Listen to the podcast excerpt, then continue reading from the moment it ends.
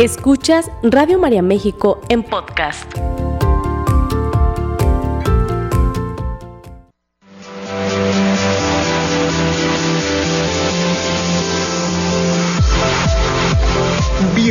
Al lugar en donde los retos son oportunidades para fortalecernos. Gimnasia Emocional, la revista radiofónica de salud mental, con sugerencias prácticas, entrevistas, temas de actualidad y los mejores ejercicios que desarrollan tu potencial para crecer y mejorar. Gimnasia Emocional, con el psicoterapeuta Marco Antonio Susán.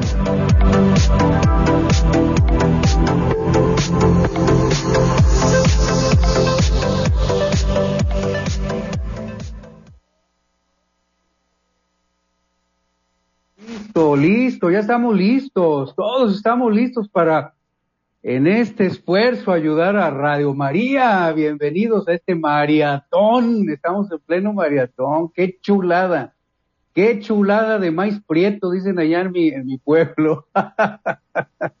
bienvenidos, bienvenidos, estamos de fiesta. Bueno, pues mira, yo creo que siempre estamos de fiesta. Aquí en Radio María eh, celebramos, celebramos la presencia de Dios en nuestras vidas y te invitamos a participar con, eh, mira, con tu oración, con tu trabajo voluntario, con tu aportación económica. Hombre, hay muchísimas maneras de participar con Radio María. Comunícate, comunícate con nosotros y ya verás todo lo que Radio María es capaz de hacer por ti por tu familia, por tu trabajo, por tu matrimonio, por supuesto también por, por los jóvenes. Hoy, hoy continuamos con este tema, continuamos con este tema, no sin antes darte las gracias, darles a todos ustedes las gracias por estar acompañándonos una vez más en este espacio de salud mental. Bienvenidos a este espacio en donde estamos martes con martes revisando esos temas de salud mental, a veces temas eh, un tanto difíciles de abordar porque generan mucha inquietud eh, en, nuestras casas, por ejemplo, la depresión, la ansiedad, los trastornos del comportamiento. Eh, fíjate que hay un estudio que muestra que en promedio nos tardamos entre 14 y 20 años en en atender un, un, un, asunto de salud mental en nuestras casas. Repito, nos, nos dilatamos entre 14 y 20 años en empezar a atender un asunto de salud mental en nuestras casas.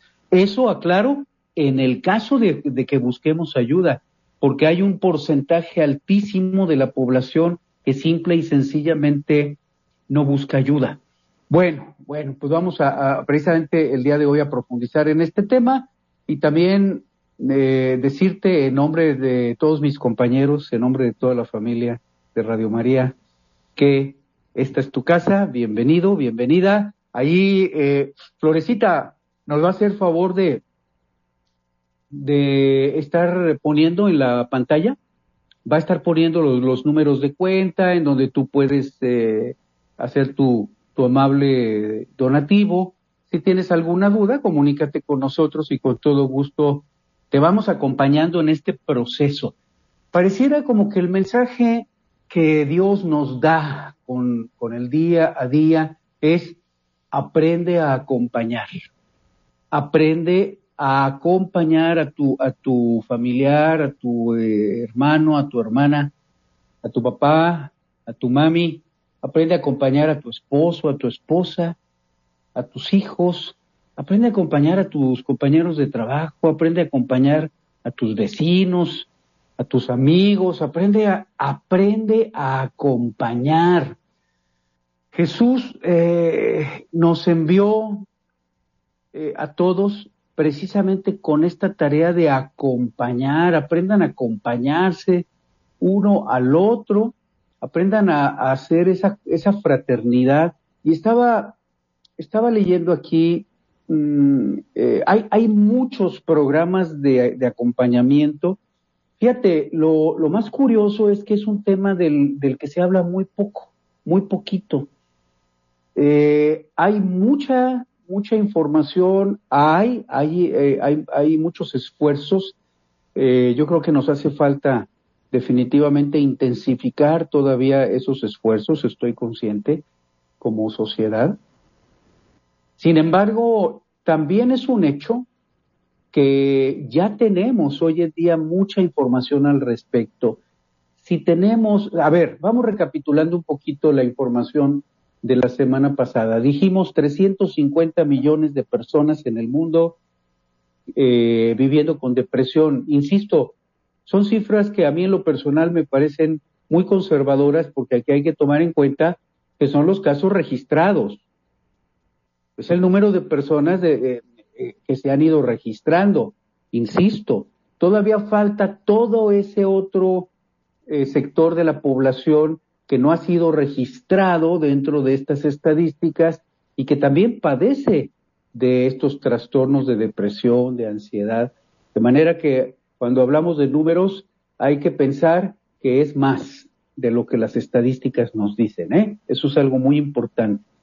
Y luego dijimos, eh, en, en, México también otro dato muy conservador, 2.5 millones de de, jóvenes me parece también sumamente bajo.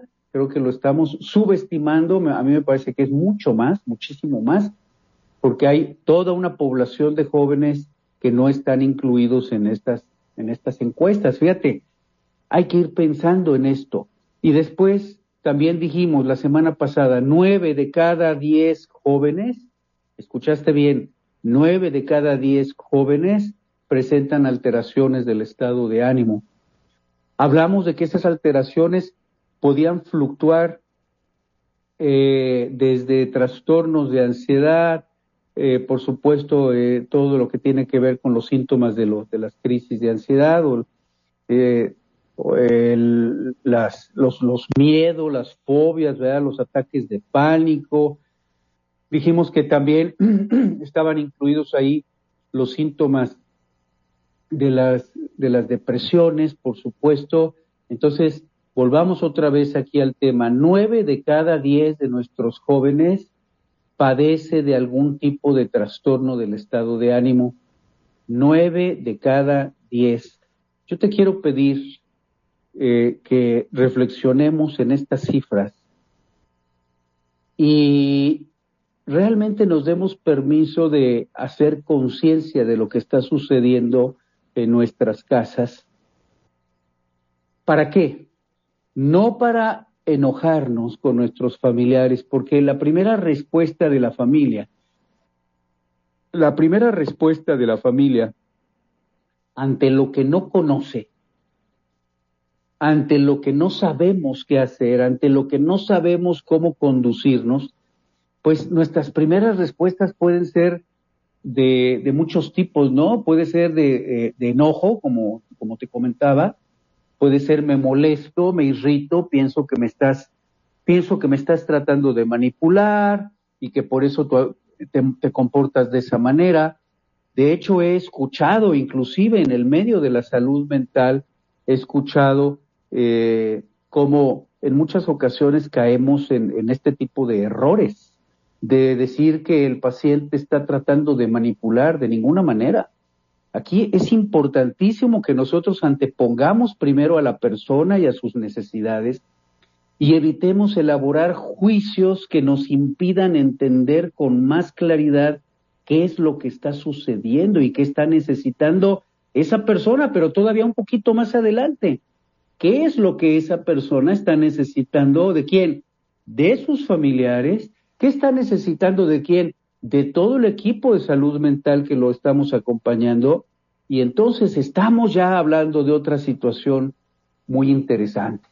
Ahorita que dije equipo de salud mental, recuerdo también en, las estadísticas, recuerdo en las estadísticas eh, que te compartía yo la semana pasada, que precisamente un, un sector de los más importantes afectados por la depresión, eh, esto en parte por, en parte también por la, por la carga de trabajo, por la, lo, demandante que es la, la, actividad, el ejercicio profesional es precisamente el sector médico.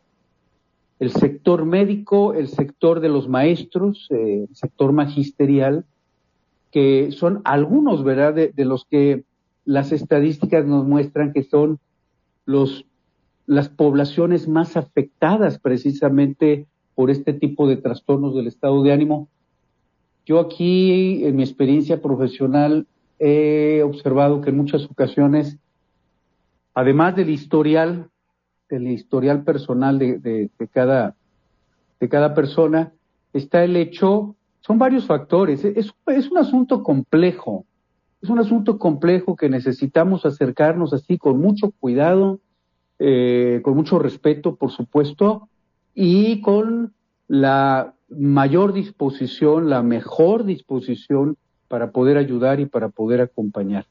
Yo he visto que en muchas ocasiones tiene que ver también con el desgaste, eh, lo que en Estados Unidos en el siglo pasado le llamaron el síndrome del burnout, el trabajador que se funde, se quema. ¿Por qué? Por exceso de trabajo, por falta de descanso, por sobrecarga de, de responsabilidades. Y aquí es en donde vamos también a ver una población sumamente afectada, el sector médico. El sector médico, en muchas ocasiones nos encontramos con que dentro de esa población hay mucha irritabilidad, hay mucha intolerancia, hay muchas veces decimos, ¿cómo es posible que no hayan tenido la amabilidad, el tacto, etcétera, etcétera? Es que, y digo, esto no es justificación, pero vale la pena entenderlo muchas veces eh, eh, son personas que están sometidas a, a carga, a sobrecargas, ¿verdad? De, de, trabajo. ¿Qué tenemos que hacer? Oye, yo creo que entre todos tenemos que tocar el tema y ver qué nos toca a cada uno para aprender a acompañarnos. Te paso aquí, así de entrada, eh, cuatro puntos muy importantes. ¿eh? Hoy te tengo mucha información la voy a ir diciendo despacito porque sé que muchas personas la van anotando. Si no alcanzas a anotarla, bueno, pues la, puedes, puedes volver a, ver el, el video y, y, ya vas desglosando la información. Por cierto, comparte este video. Estamos hablando de nueve de cada diez jóvenes con trastornos del estado de ánimo, es decir, que en tu casa, en la mía, en la del vecino, en la, del compañero de trabajo, etcétera, etcétera, hay un, hay una, hay un trastorno, hay una persona que está viviendo con un trastorno, compárteselo por amor de Dios.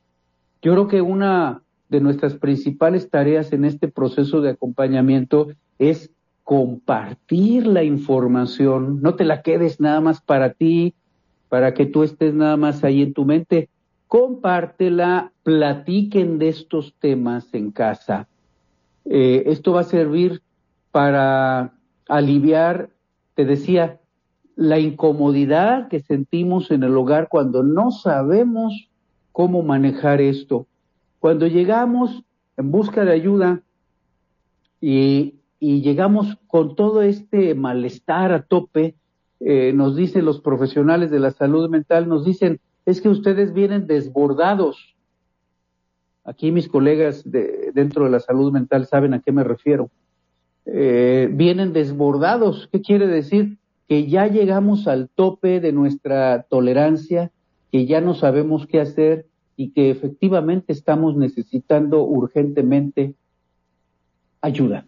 Estamos necesitando orientación, estamos necesitando acompañamiento. Punto número uno, aprendamos a acompañar a nuestro ser querido que vive con depresión, con ansiedad, con alguna alteración en el estado de ánimo y o con algún trastorno del comportamiento, porque aquí déjame comentarte que cuando hablamos de que esos nueve de cada diez jóvenes en nuestro país, eh, estamos precisamente hablando de que están presentando síntomas no nada más de depresión, sino también de ansiedad, y de algún otro trastorno del comportamiento asociado, ¿eh? en, comorbilidad, decimos nosotros, en comorbilidad, ¿qué significa comorbilidad? Quiere decir que hay trastornos del comportamiento que están asociados o se presentan o se retroalimentan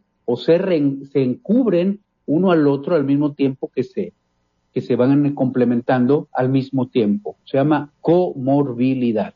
Número uno, aprendamos a acompañar a nuestros seres queridos que viven con alguna alteración eh, en su proceso de recuperación. Y aquí mucha atención, por favor, evitando la sobreprotección. Voy a repetir este punto, ¿eh? Aprendamos a acompañar a nuestros seres queridos o a nuestras amistades, a las personas cercanas que vivan con alguna alteración del estado de ánimo o del comportamiento y acompañémosles, aprendamos a acompañarles en su proceso de recuperación. A ver, ¿a, qué nos está invitando? Esta información la estoy tomando de un programa a nivel mundial que existe para, para dar acompañamiento, acompañamiento precisamente a familiares de personas que viven con ansiedad y depresión. Hace un momento te decía que hoy en día tenemos mucha información, hay toda una metodología, es un programa ya establecido para ir orientando, acompañando, dándole herramientas a los familiares. Fíjate lo que dice. Dice que, primero, aprendamos a acompañar. Aquí va, aquí ya está eh, implícita la invitación a dejar de pensar que es, una, es, un, es un manipulador, a, hacer a un lado todos esos juicios, ¿verdad? De que eh, nada más se está tratando de aprovechar, está fastidiando, está tratando de llamar la atención, eh, eh, ya no sabe cómo hacerle para que, para que volteemos a, verlo, a verla. En fin, evitemos todo ese tipo de juicios y aprendamos a acompañar a esa persona. Y luego dice, número dos, en su proceso de recuperación. ¿Qué quiere decir esto? Esto significa que cuando tenemos a alguien que vive con algún trastorno de este tipo en nuestras casas, todos, escúchese bien, por favor, todos estamos afectados. Lo repito con todo gusto. Cuando tenemos una, uno de nuestros seres queridos mostrando una alteración en el estado de ánimo o algún trastorno en el comportamiento, podemos estar totalmente seguros de que todos como familia estamos afectados. Esto es una buena noticia. Tú me dirás, ¿cómo es posible que digas que es una buena noticia? Lo sostengo. Es una excelente noticia. ¿Por qué? Primero, porque sí, ya, ya, ya sé que de pronto nos impacta porque decimos, ¿cómo es posible? Pues el que tiene el problema es fulanito, fulanita, sutanito. Yo no tengo el problema, lo tiene la otra persona. No, discúlpame. Si esa persona es parte de tu familia, tú también lo tienes. por el vínculo que tienes con esa persona, por el amor que nos une. Dice el Papa Francisco, la familia es un, es un grupo de personas, somos un grupo de personas llenas de defectos y que unidos en el amor aprendemos a trascender esos defectos. Fíjate qué invitación tan llena de amor. Por eso digo, es una excelente noticia, hombre. Eh, claro, nos impacta porque veníamos habíamos crecido eh, eh, acostumbrados a pensar pues, que cada quien se rasque con sus uñas, ¿verdad? Y que si uno tiene el problema, pues a ver cómo le hace a esa persona para resolverlo. Pues eh, mis queridos amigos, déjenme decirles que esto no es así. Los problemas que vivimos en casa y en la familia son para unirnos, no para separarnos. Las enfermedades con las que vivimos en casa son para unirnos, no para separarnos. Es para unirnos en el amor, es para unirnos en la comprensión, es para unificarnos, para hermanarnos, para aprender a ser solidarios. Ay, qué bonitas palabras, ¿eh? Ser solidario.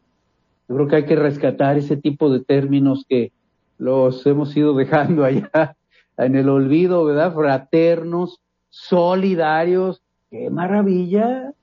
Oye, ¿y en qué condiciones aprendemos a ser fraternos y solidarios? Pues no me lo vas a creer, pero fíjate que eh, aprendemos los seres humanos a ser solidarios, a ser pacientes, a ser comprensivos, a ser misericordiosos.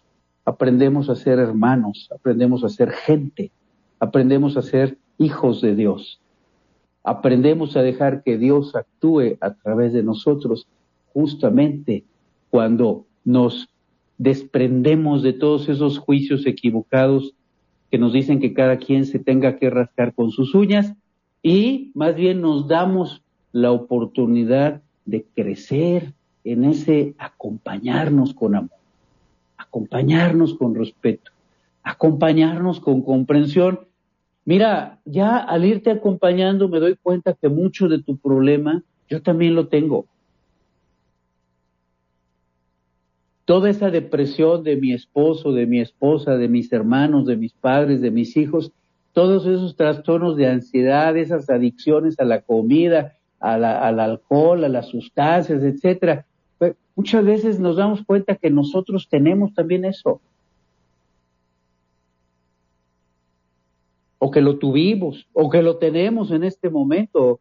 Es decir, nos damos, nos descubrimos como hermanos descubrimos que tenemos muchas cosas en común y descubrimos nuestra gran, nuestra gran responsabilidad, que es la de aprender a acompañarnos. Dice aquí este punto número uno. Te tengo, te tengo otros tres de este tamaño, ¿eh? Dice acompañarnos en el proceso de recuperación, evitando la sobreprotección. Porque si yo aprendo a acompañarte, entonces hay respeto mutuo y entonces cada quien puede tomar la parte de responsabilidad que le corresponde. Vámonos a un corte, Florecita. Florecita, Florecita, ¿en dónde estás? Que no te veo. vamos a un cortecito, no te me vayas a distraer. Ahorita que regresemos vamos a hablar de los otros tres aspectos del acompañamiento. Regresamos. Sigue escuchando Radio María México en podcast. Gracias, gracias, Flor.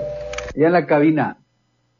Eh, aislamiento social. A ver, vamos haciendo un recuento, por favor.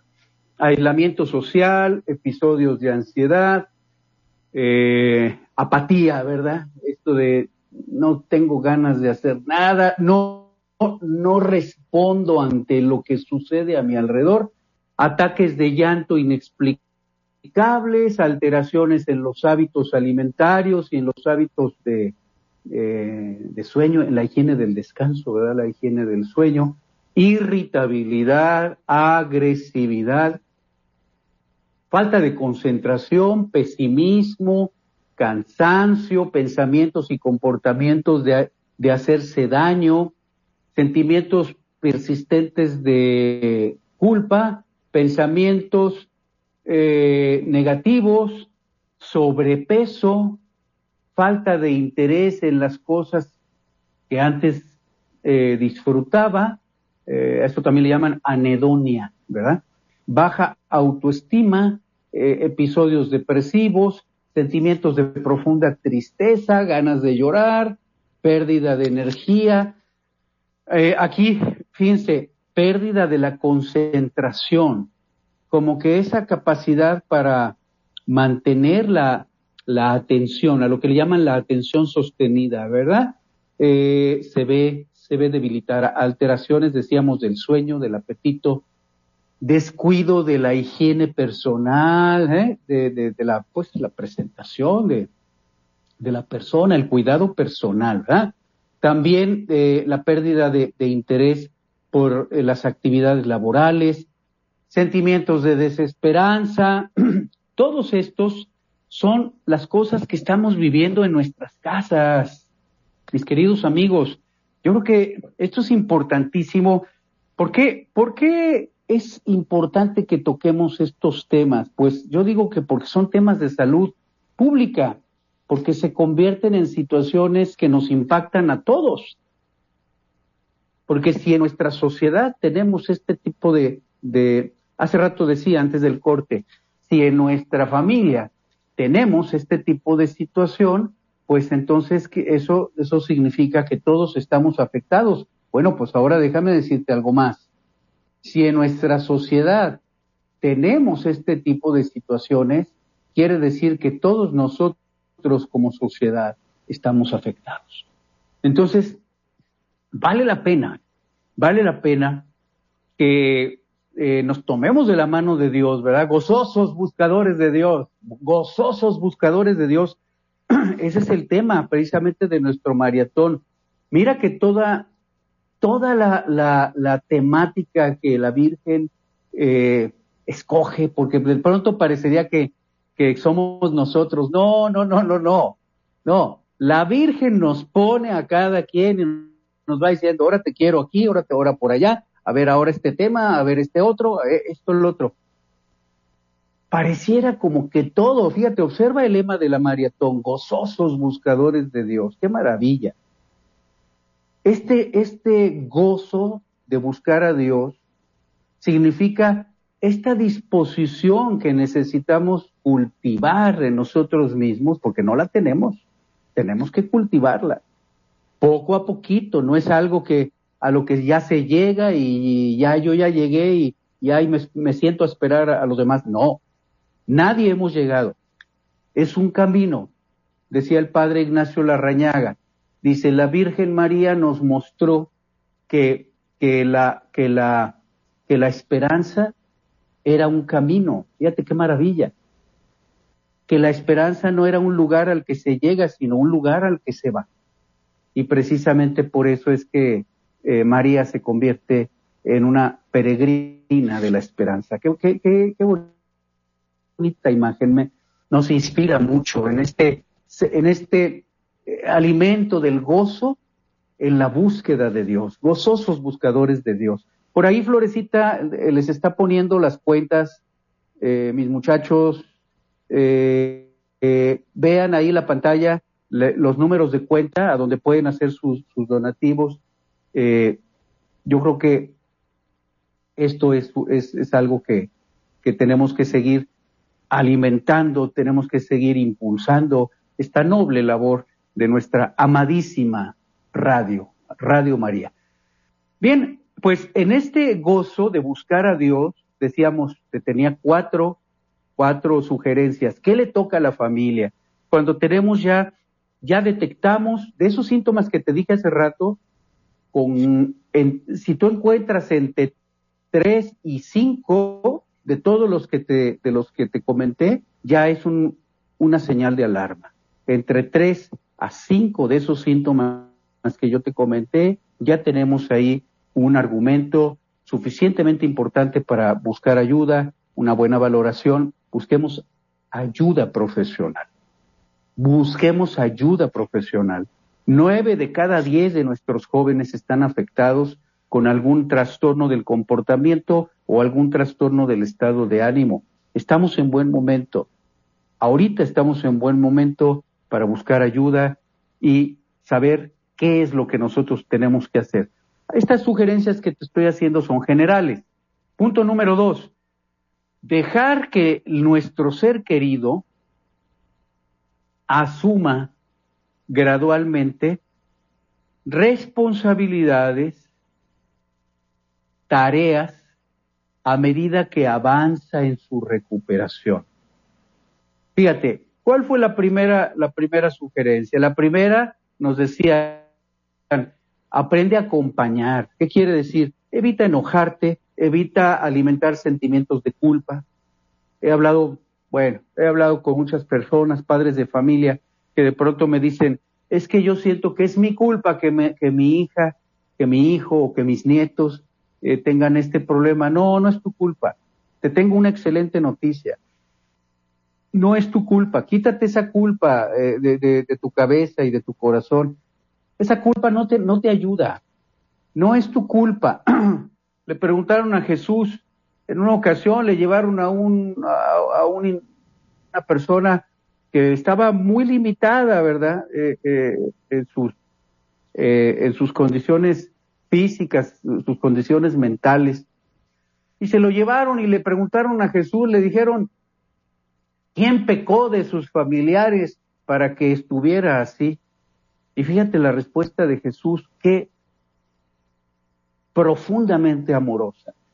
Nadie pecó para que Él estuviera así, dice Jesús. Él se encuentra así, en estas condiciones, para que se manifieste la gracia de Dios.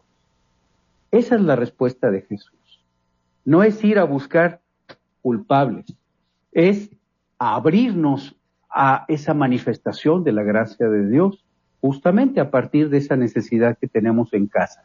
¿Qué dijo? La segunda sugerencia es aprende a dejar que tu ser querido vaya poco a poquito asumiendo responsabilidades, aceptando tareas a medida que avance en su recuperación.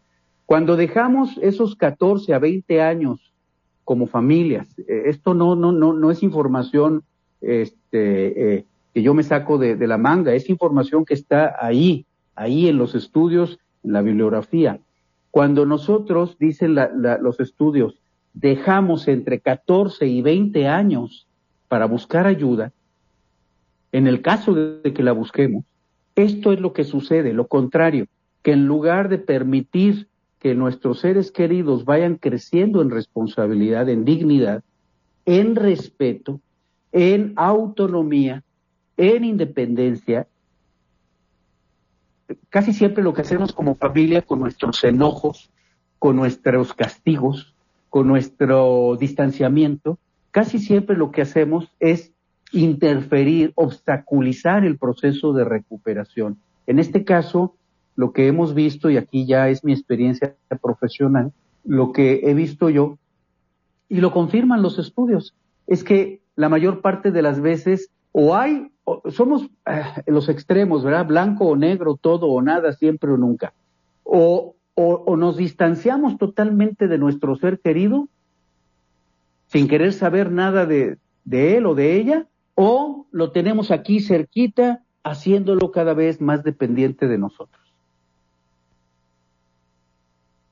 ¿Eh? Eso es lo que nos va mostrando la, la, experiencia. Ese fue el punto número dos, para no caer en estos extremos del abandono, pero tampoco de la sobreprotección. Entonces, que nosotros como familia aprendamos a permitir que la persona, nuestro ser querido, asuma responsabilidades, acepte tareas gradualmente a medida que avanza en su proceso de recuperación y todos nosotros como familia en terapia, todos nosotros como familia de la mano de Dios, vamos a acompañar ese proceso. Punto número dos. Vamos al número tres. Dice, como familia necesitamos recordar que estar enfermo o vivir con una condición especial no es motivo, no debería de ser, digo yo, motivo de enojos, de culpas, de vergüenzas, de ansiedades. El que nosotros como familia vivamos con alguien que tiene una condición especial, insisto, es justamente la ocasión, la ocasión ideal para fomentar la unidad familiar, para, para fomentar el acompañamiento familiar, precisamente eh, en torno a buscar cuáles son las necesidades mutuas y empezar a ver qué es lo que, lo que puede beneficiar al mayor número de miembros de la familia. Fíjate qué principio tan maravilloso este. Gracias a las enfermedades que vivimos en casa, aprendemos ese maravilloso principio que Jesús nos enseñó. ¿Cuál? El buscar el mayor beneficio para el mayor número de miembros de la familia. Una maravilla, una verdadera maravilla. Y finalmente, punto número cuatro,